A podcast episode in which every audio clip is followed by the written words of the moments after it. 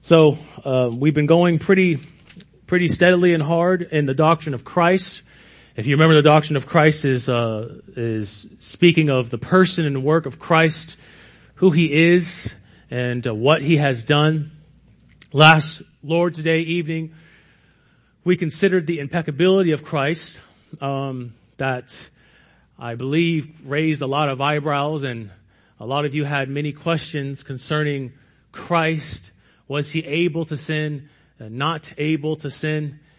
But I pray that in light of what we spoke about last evening, uh, Lord's Day evening, which was Jesus Christ was not able to sin, that it helped you have a clearer picture of who your Savior is and what he has done for you. Um, remember, saints, that the sermons that I preach or our Pastor Antonio preaches, Uh, especially the one that this morning, as complex as uh, the Abrahamic covenant is and Christology is in some areas, it's all for us to bow our knee to Christ and to worship him uh, more clearly. And that's the one thing that the church in general lacks, is they worship Christ, but not a clear Christ. They worship a Christ that is uh, a false Christ, or or things about his person that um, that are not biblical and orthodox, and things about his work that are not biblical and orthodox. So all the things that we teach from this pulpit is to allow us to worship God more in spirit and in truth. So this evening, we want to consider uh, the temptation of Christ once again. And in light of what we spoke about, uh, Christ not being able to sin, we want to carry that over a little bit, and we want to consider the temptation of Christ from an aerial view. And what I mean by that is we want to consider the temptation of Christ uh, from a, a biblical theological standpoint, from a redemptive historical standpoint. You see, when we think about the temptation of Christ, it's much more, or the story is much more than the impeccability of Christ, or preaching or, or, or the, or the God, uh, revealing that Christ is impeccable, that he's incapable, unable to sin. But there is a redemptive historical significance to the temptation of Christ. That the temptation of Christ and what he goes through links him not only to Israel, but also to Adam. That the temptations that we see unfold not just pertain to, or we don't see Christ uh, doing these things uh, so he can get the devil off his back, so to speak. Uh, but the temptations of Christ carry deep, rich uh, theological truths that that the the whole Bible uh, speaks of. So, saints, what we want to do is we want to look at the temptation of Christ, and if you would, Uh, would you stand with me, and we will consider uh, one text, but to get the context of uh, the temptation of Christ, we will look at Luke chapter three as well. So if you stand, and we will look at Luke chapter three first. Luke chapter three, and mind you, when we say let's stand, that's, uh, I'm not saying you have to stand, but if you're able to stand, then you can stand. If you're not able to stand, that's fine. But Luke chapter three, if you will, Luke chapter three. Verses twenty-one through twenty, twenty-two say this. Now, when all the people were baptized, and when Jesus also had been baptized and was praying, the heavens were opened, and the Holy Spirit descended on him in bodily form like a dove. And a voice came down from heaven, "You are my beloved Son, with whom, with you, I am well pleased." Now let's look at Genesis, or um, Luke chapter four. Skip over to Luke chapter four, and we see Luke chapter four verses one through thirteen says this: "And Jesus, full of the Holy Spirit, returned from the Jordan and was led by the Spirit in the wilderness for forty days, being tempted by the devil. And he ate nothing during those days. And when they were and they went and then they were ended, he was hungry. The devil said to him, 'If you are the Son of God, command this stone to become bread.' And Jesus answered him, 'It is written, man shall not live by the bread alone.' And the devil took him up and showed him all the kingdoms of the world in a moment of time. And he said to him, 'To you I will give all this authority and glory, for it has been delivered to me, and I will give it to whom I will. If you then will worship me, it will all be yours. And Jesus answered him, it is written, you shall worship the Lord your God, and him only shall you serve. And he took him to Jerusalem and set him on the pinnacle of the temple and said to him, if you are the Son of God, throw yourself down from here. For it is written, he will command his angels concerning you to guard you, and on their hands they will bear you up, lest you strike your foot against the stone. And Jesus answered him, it is said, you shall not put the Lord your God to the test. And when the devil had ended every temptation, he departed from him until an opportune time. Saints, you may be seated. This evening I have three points I want to consider. The first is the setting. The second is the temptation. The third is the application. Number one, the setting.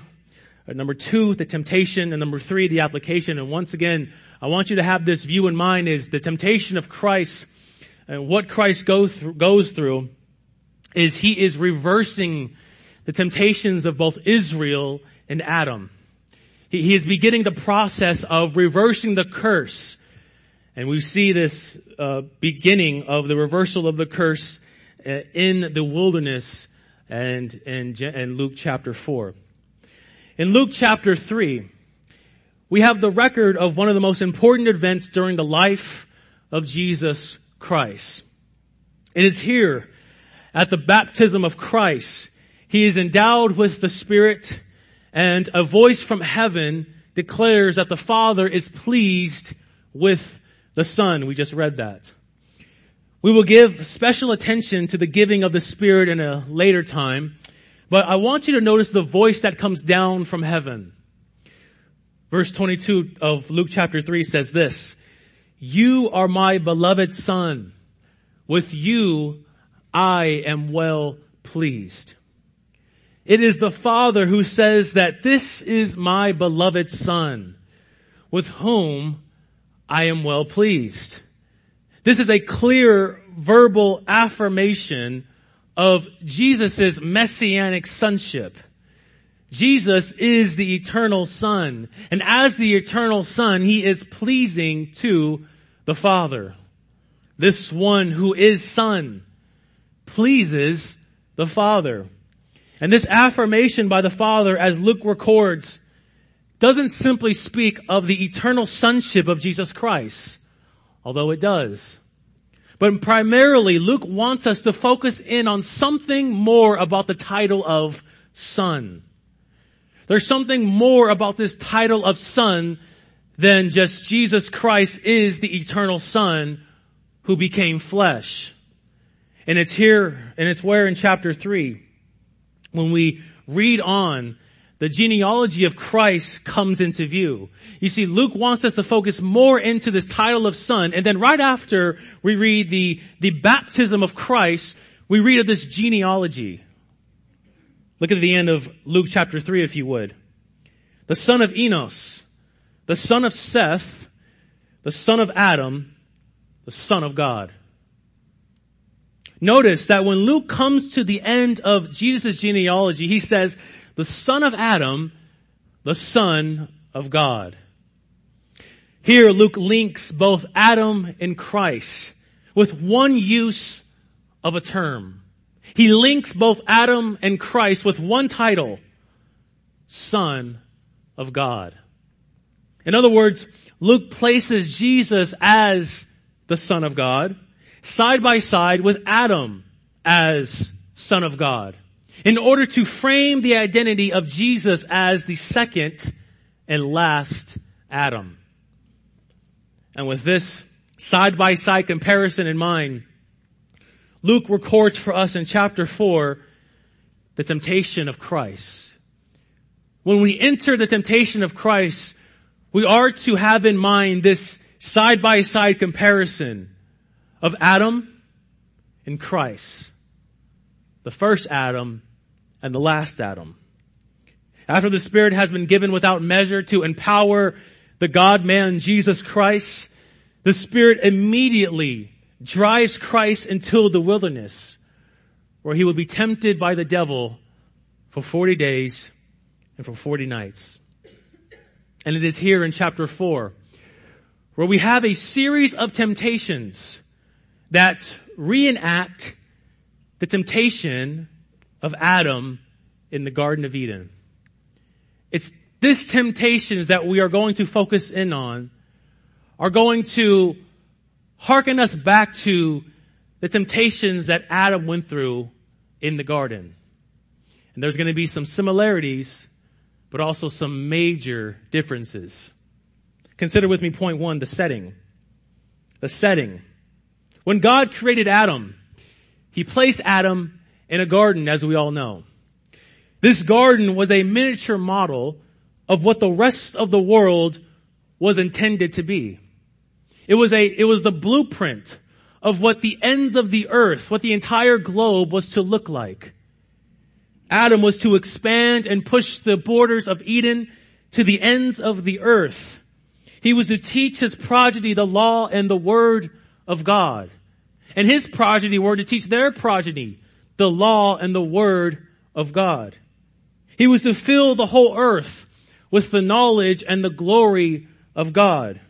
And if he passed his probationary period, if he passed that covenant of works, he would be rewarded with confirmed righteousness, with glorification, and eternal Sabbath rest. His earthly existence would have transformed into a heavenly existence, meaning Adam's mutable state would transform into an immutable state. And there is no better place to accomplish this work, the work that was given to Adam, than in the Garden of Eden. The Garden of Eden was physical perfection. It was a place where it was free from thorns and thistles. It was free of death and illness. The lions lie down with the lambs. In Eden, there was rivers, and there was trees that Adam was free to act or free to eat from, all except one tree. But as glorious and majestic as Eden was, it was also the place where Adam was tested by the serpent. It would be the place where Adam would be tempted by the devil. Now let's consider the setting of Christ's temptation. Unlike Adam, Christ wasn't tempted in a beautiful paradise, but rather Christ was tempted in a desert. The wilderness, and hear this, the wilderness is the antithesis of the Garden of Eden. If Eden was paradise, then the wilderness was a wasteland. The wilderness was a visual example of how much Adam's sin affected creation. If you want to see the implications of Adam's sin, then consider the setting of Christ's temptation. If there ever was a place for the serpent to tempt Christ, and in Satan's mind, for the Messiah to fail, the wilderness was an ideal location. The contrast between the location of Adam's temptation and Christ's temptation couldn't be more far apart. It couldn't be more different, saints. In the addition to the difference of locations, we see a contrast between the parties that were involved in each temptation. Adam had a helpmate. Adam was accompanied by his wife Eve. Eve was to be Adam's helpmate. Eve was to obey God's law and to, to submit herself to her husband Adam. And if temptation was to ever arise, Eve was to be the first one to help her husband overcome temptation. It was Eve's job to help Adam, to, to hold on to the word of God. But unlike Adam, Christ had no sinless human companion. He had no human confidant. Jesus has no human assistance. Although he was empowered by the Holy Spirit at his baptism, Jesus must face the devil alone. Third and lastly, we see the contrast in the resources available, meaning this. In the garden, Adam had every tree for food except the tree of the knowledge of good and evil. In the garden, Adam had every food to satisfy all conceivable appetites. Running through Eden were life-sustaining waters. Adam in the garden had an abundance of food and resources to say no to the serpent.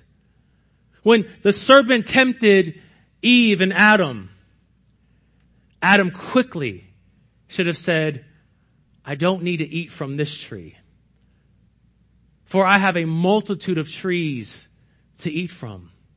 God has blessed me with an abundance of food, so I don't need to eat from this tree. But in the temptation of Christ, there were no trees. In Christ's temptations, temptation, there was no place, there was no resource where Christ could find nourishment from. There were no life-sustaining waters for Christ to drink from. Unlike Adam and Eve, who with full stomachs were surrounded by a luscious garden, Jesus is to endure the trial in a barren wilderness, having fasted for forty days. The stage is now set. We see now the contrast between where Adam was tempted and where Christ is tempted. Christ is tempted in a wilderness, in a desert, in a place that's full of high mountains, low ground that's full of dirt, sun beating upon him. Adam was tempted where God would cool him in the garden. Adam is tempted in a place where he had an abundance of food. He had a helpmate to help him overcome temptation, overcome the serpent. So with that in mind, saints, let's now consider the temptation of Christ. Saints, what was the last voice our Savior heard before he was tempted? What was the last voice that Christ heard before he was tempted? It was the voice of his Father saying, "This is my beloved Son, with whom I am well pleased." Immediately after Christ's baptism, the Spirit leads him into the wilderness. And what's the next voice Christ hears? Luke chapter four, verse three says this. The devil said to him, "If you are the Son of God, command this stone to become bread." After the affirmation from the Father, the Son's sonship is questioned by the serpent. After the Father has just said, "This is my beloved Son, in whom I am well pleased," the serpent says, "If you are truly pleasing to the Father, if you truly are the Son of God, prove it." Christ has been fasting for forty days now, and with hunger at its apex point, the serpent tempts Christ to eat. "If you are the Son of God, command this stone to become bread." This is a direct and militant challenge to the Father's word. The logic of the temptation is this, saints. If you are the beloved Son of God, why have you not eaten for forty days and for forty nights if he truly loves you? If you are the Son of God, why is he keeping food from you? Why have you not eaten? If you are the Son of God, and hear this, save yourself and eat. Save yourself and eat. The devil's plan was for Christ to misuse food for selfish pleasure, similar to the temptation of Adam. Genesis three, verses four through five, the serpent tells Eve, "You will not surely die. For God knows that when you eat of it, your eyes will be open, and you will be like God, Satan's design was to undermine the son's trust in his father. Satan's design for Adam and Eve was for Adam and Eve to place mistrust in their father, in their God. He's challenging whether Christ truly loves and trusts his father. Do you truly love and trust your father, Messiah? And what does Jesus do? He responds by quoting Deuteronomy eight three. It is written, man shall not live by bread alone. Now, what's interesting about this quote is this. Christ does not quote Deuteronomy eight three for no reason. He doesn't just scroll in his Rolodex of Bible verses and he randomly picks Deuteronomy eight three. But as you heard before from this pulpit and from many others, that there's nothing random in the Bible. There's nothing random that the biblical authors and what everyone, what these men say in the Bible, but everything is intentional. There's a, there is a purposeful reason why Christ um, echoes or, or, or quotes Deuteronomy eight three. So what is he doing? Christ, Christ is referencing Israel when they were in the wilderness. Christ is referencing when Israel was in the wilderness, when Israel was in the desert. In the desert, Israel complained about the manna that God had given her, if you remember. They asked God and Moses if they had been brought out of Egypt to die in the wilderness. And if you remember, they began to question the goodness and sovereignty of God. And as a result of their lack of faith and trust in God, they sinned against God in the wilderness because they wanted more. It wasn't enough. The manna that God had blessed them with wasn't enough. The exodus out of the, the hands of Pharaoh and his army wasn't enough. So Israel sinned against God when they were in the wilderness. Saints, the reason why Jesus quotes Deuteronomy eight three is because he is identifying himself not only as a second and last Adam, but as true and faithful Israel. That is why Christ quotes Deuteronomy eight three, meaning that Christ, as true Israel, is that faithful son that Israel could never be. That Israel was called to be, but never obtained. And mind you, saints, Israel was obeying God and was called to obey God on a level far different than Jesus Christ was to obey. That's important to note. But in the wilderness, Israel failed to hold on to God's word. But Christ in the wilderness tells the serpent what Israel should have said. Man shall not live by bread alone, but by every word that comes from the mouth of God. That's the same thing Adam should have said. That's the same exact thing Adam and Eve should have said. And what Christ is doing here, he's showing that where Adam failed, where Israel failed, he succeeds. Christ is the perfect obedient son that Israel and Adam were not. Notice the second temptation, Luke four, verses five through seven. And the devil took him up and showed him all the kingdoms of the world in a moment of time. And he said to him, to you I will give all this authority and their glory. And it has been delivered to me, for it has been delivered to me, and I will give it to whom I will. If you then will worship me, it will all be yours. Satan now takes Jesus to a high mountain. And the logic of this temptation is this, saints. If you worship me, all the kingdoms will be given to you. They've been given to me, and I have the authority to give them to you. If you worship me. And the fundamental push, hear this, saints. The fundamental push of this temptation, of this second temptation is this. For the son to commit idolatry. That's the fundamental push. That's what's driving this temptation. is for the son to commit idolatry, to worship and serve the creature and not the creator. And the appeal of the temptation is this. If the fundamental push is to commit idolatry, here's the appeal. Here's the lure of the temptation. Here's what Satan uses to, to try to grab Christ. It's this. Glory without suffering and death and wrath on the cross. That, that's the appeal of this temptation.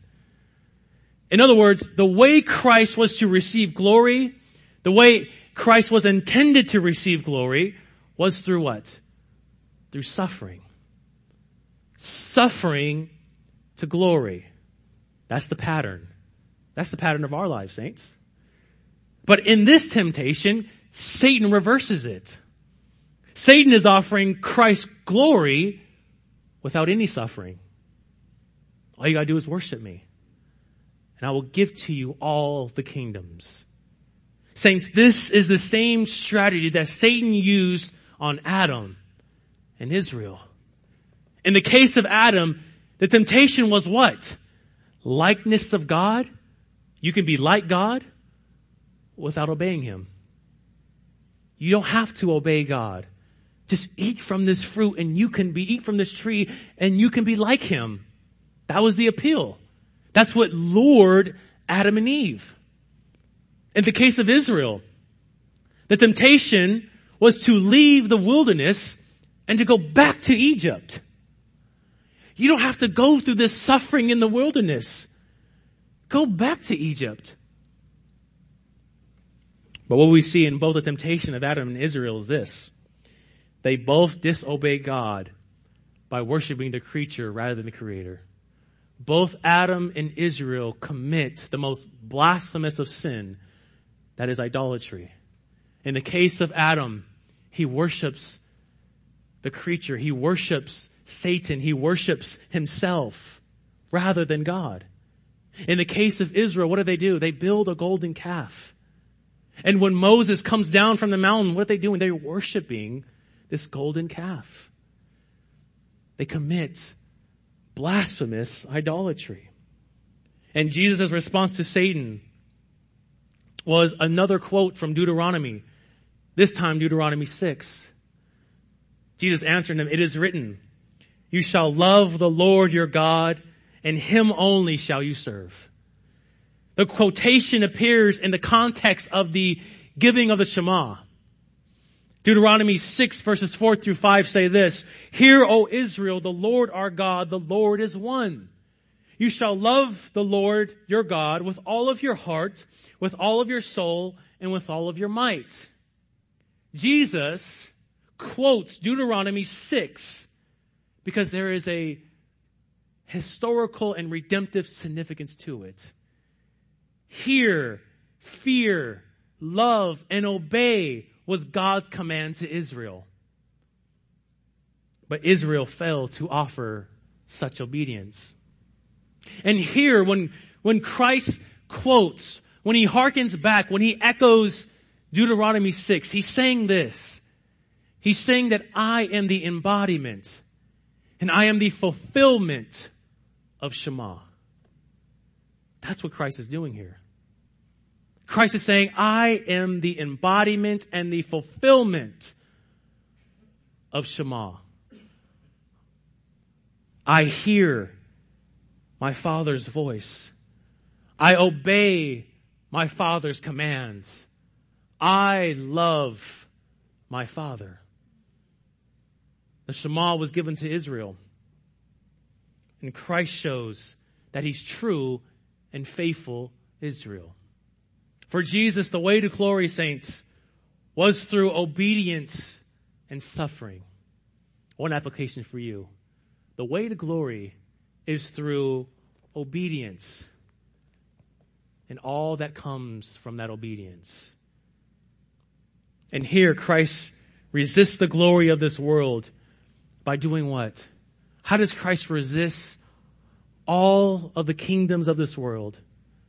By obeying and putting trust in his Father's word. That's how he overcomes all of these, all this worldly desires and temptations. And I'm saying that not that Christ had those desires or temptations or lusts.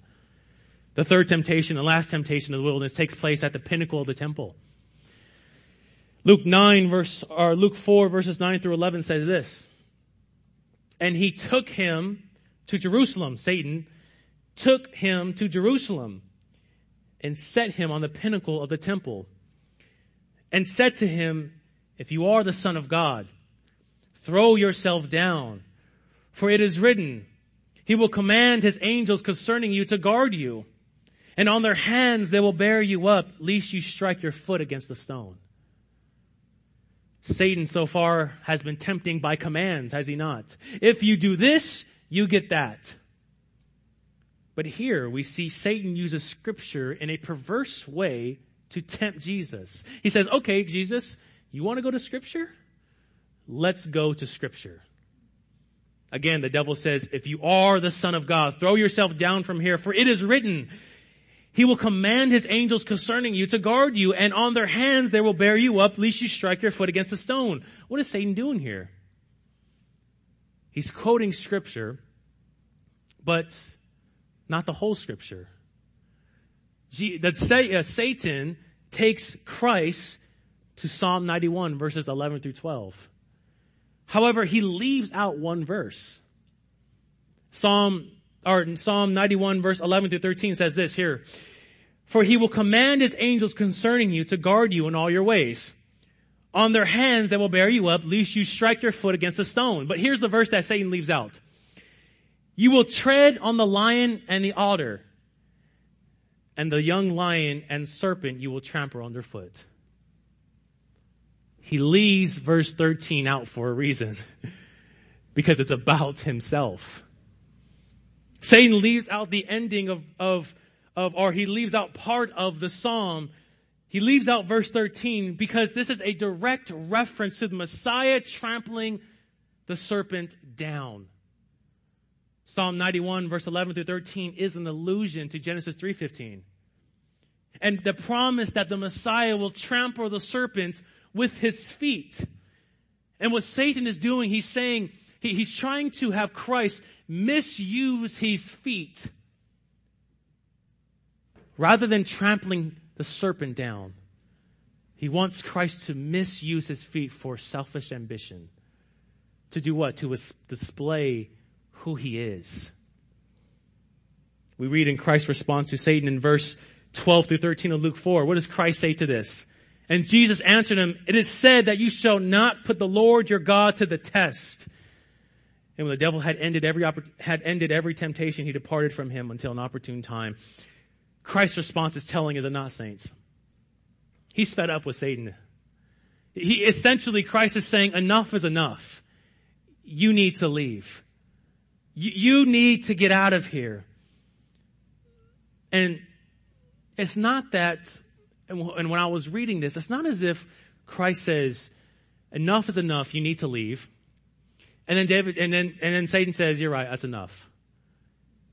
But, but Satan has given his best shot to try to tempt and, and, and, and, and allow, tempt, tempt the son to disobey his father. He, he just threw three fiery arrows at temptation, at Christ. And mind you, what we learned last week, not one temptation sticked eternally.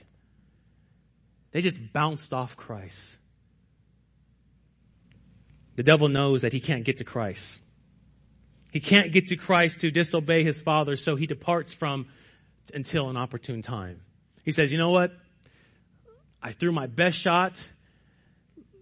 Now I'm going to, we will revisit this when the time has come.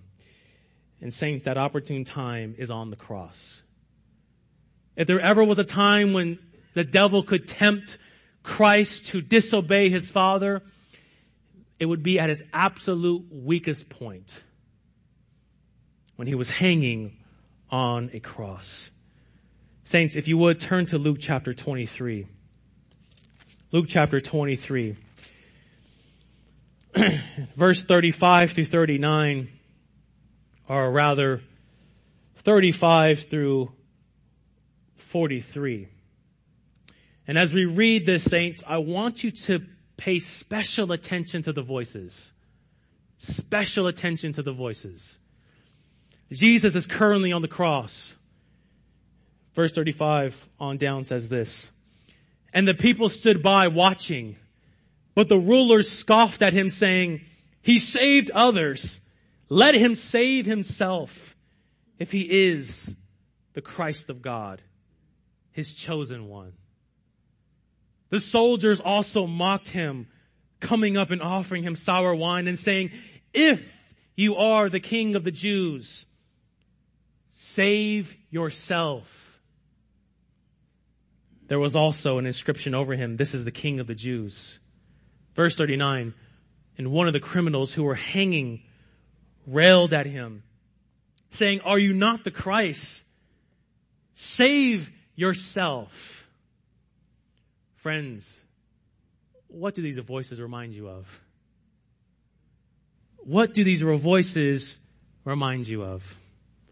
The devil said to him, if you are the Son of God, command these stones to become bread. To you I will give all this authority and their glory, for it has been give, give, delivered to me, and I will give it to whom I will. If you then will worship me, it will be all yours. If you are the Son of God, throw yourself down from here. Christ is on the cross. And when Christ is on the cross, saints, he's hearing the same temptations he heard from the devil, just by different voices. The voices that Christ hears on the cross echo the one voice that he heard in the wilderness. And they're doing the exact same thing Satan did. They are tempting Christ to disobey his Father. The same exact thing. But then another voice speaks. Another voice speaks in the midst of the other voices. And this voice will not echo the devil, but rather this voice will echo the Father. Verse forty to verse forty-one. But the other rebuked him, saying, and this is the other thief, do you not fear God, since you are under the same sentence of condemnation? And we need, and we indeed justly, for we are receiving the due reward of our deeds. And here's the voice that echoes the voice of the Father. Here's, here's, here it is right here. But this man has done nothing wrong. What was the voice that Christ heard at his baptism? The Father affirms that this is my beloved Son with whom I am well pleased. Here we see the thief echoing the voice of the Father. This man has done nothing wrong. He's pleasing to the Father, and he rebukes the other thief. The thief recognizes that this is the sinless Son of God hanging beside him. They are getting what they deserve, but this man has done nothing wrong. We are rightly being punished, but this man is unjustly being punished. This man is sinless. This man is pleasing to the Father. And then he makes a public confession of faith. And he said, Jesus, remember me when you come into your kingdom. Remember me when you come into your kingdom. The thief knows that, and this is, this is the most glorious thing, the thief knows that death is not going to bind this man. The, the thief knows that this is the Son of God and death has no sting on him. So he says, remember me when you enter your kingdom. The kingdom of God is the antitype of what Edom was to be and what Canaan was. And what's Christ's response? Truly, truly, I say to you, today you will be with me in paradise. So saints, how does this sermon bring improvement upon our lives? what are some of the lessons that we can leave with? In light of all that what we have said, well, saints, we don't walk away from this sermon and say the way to resist temptation from the devil is by God's word primarily. That's what we don't walk away with. We don't walk away and say that sermon was about the way we resist temptation from the devil is by quoting scripture at him. For the Satan knows scripture better than you in every known language. But rather, saints, we are to see how temptation has been overcome for you. That's what we are to leave with. Not what we can do, but what Christ has done. We are to turn our heads from what we can do, saints. And we are to lift our eyes and fix our eyes to see what Christ has done. Jesus undergoes all of this, not merely, saints, to provide for us principles and a manual to overcome temptation in our lives. But he goes through all of this as our representative, as our federal head. And saints, that is the good news of the gospel, is it not? That Jesus has stood where we have fallen. He has resisted the lies of the devil where we have been deceived. And so he has obtained for us salvation.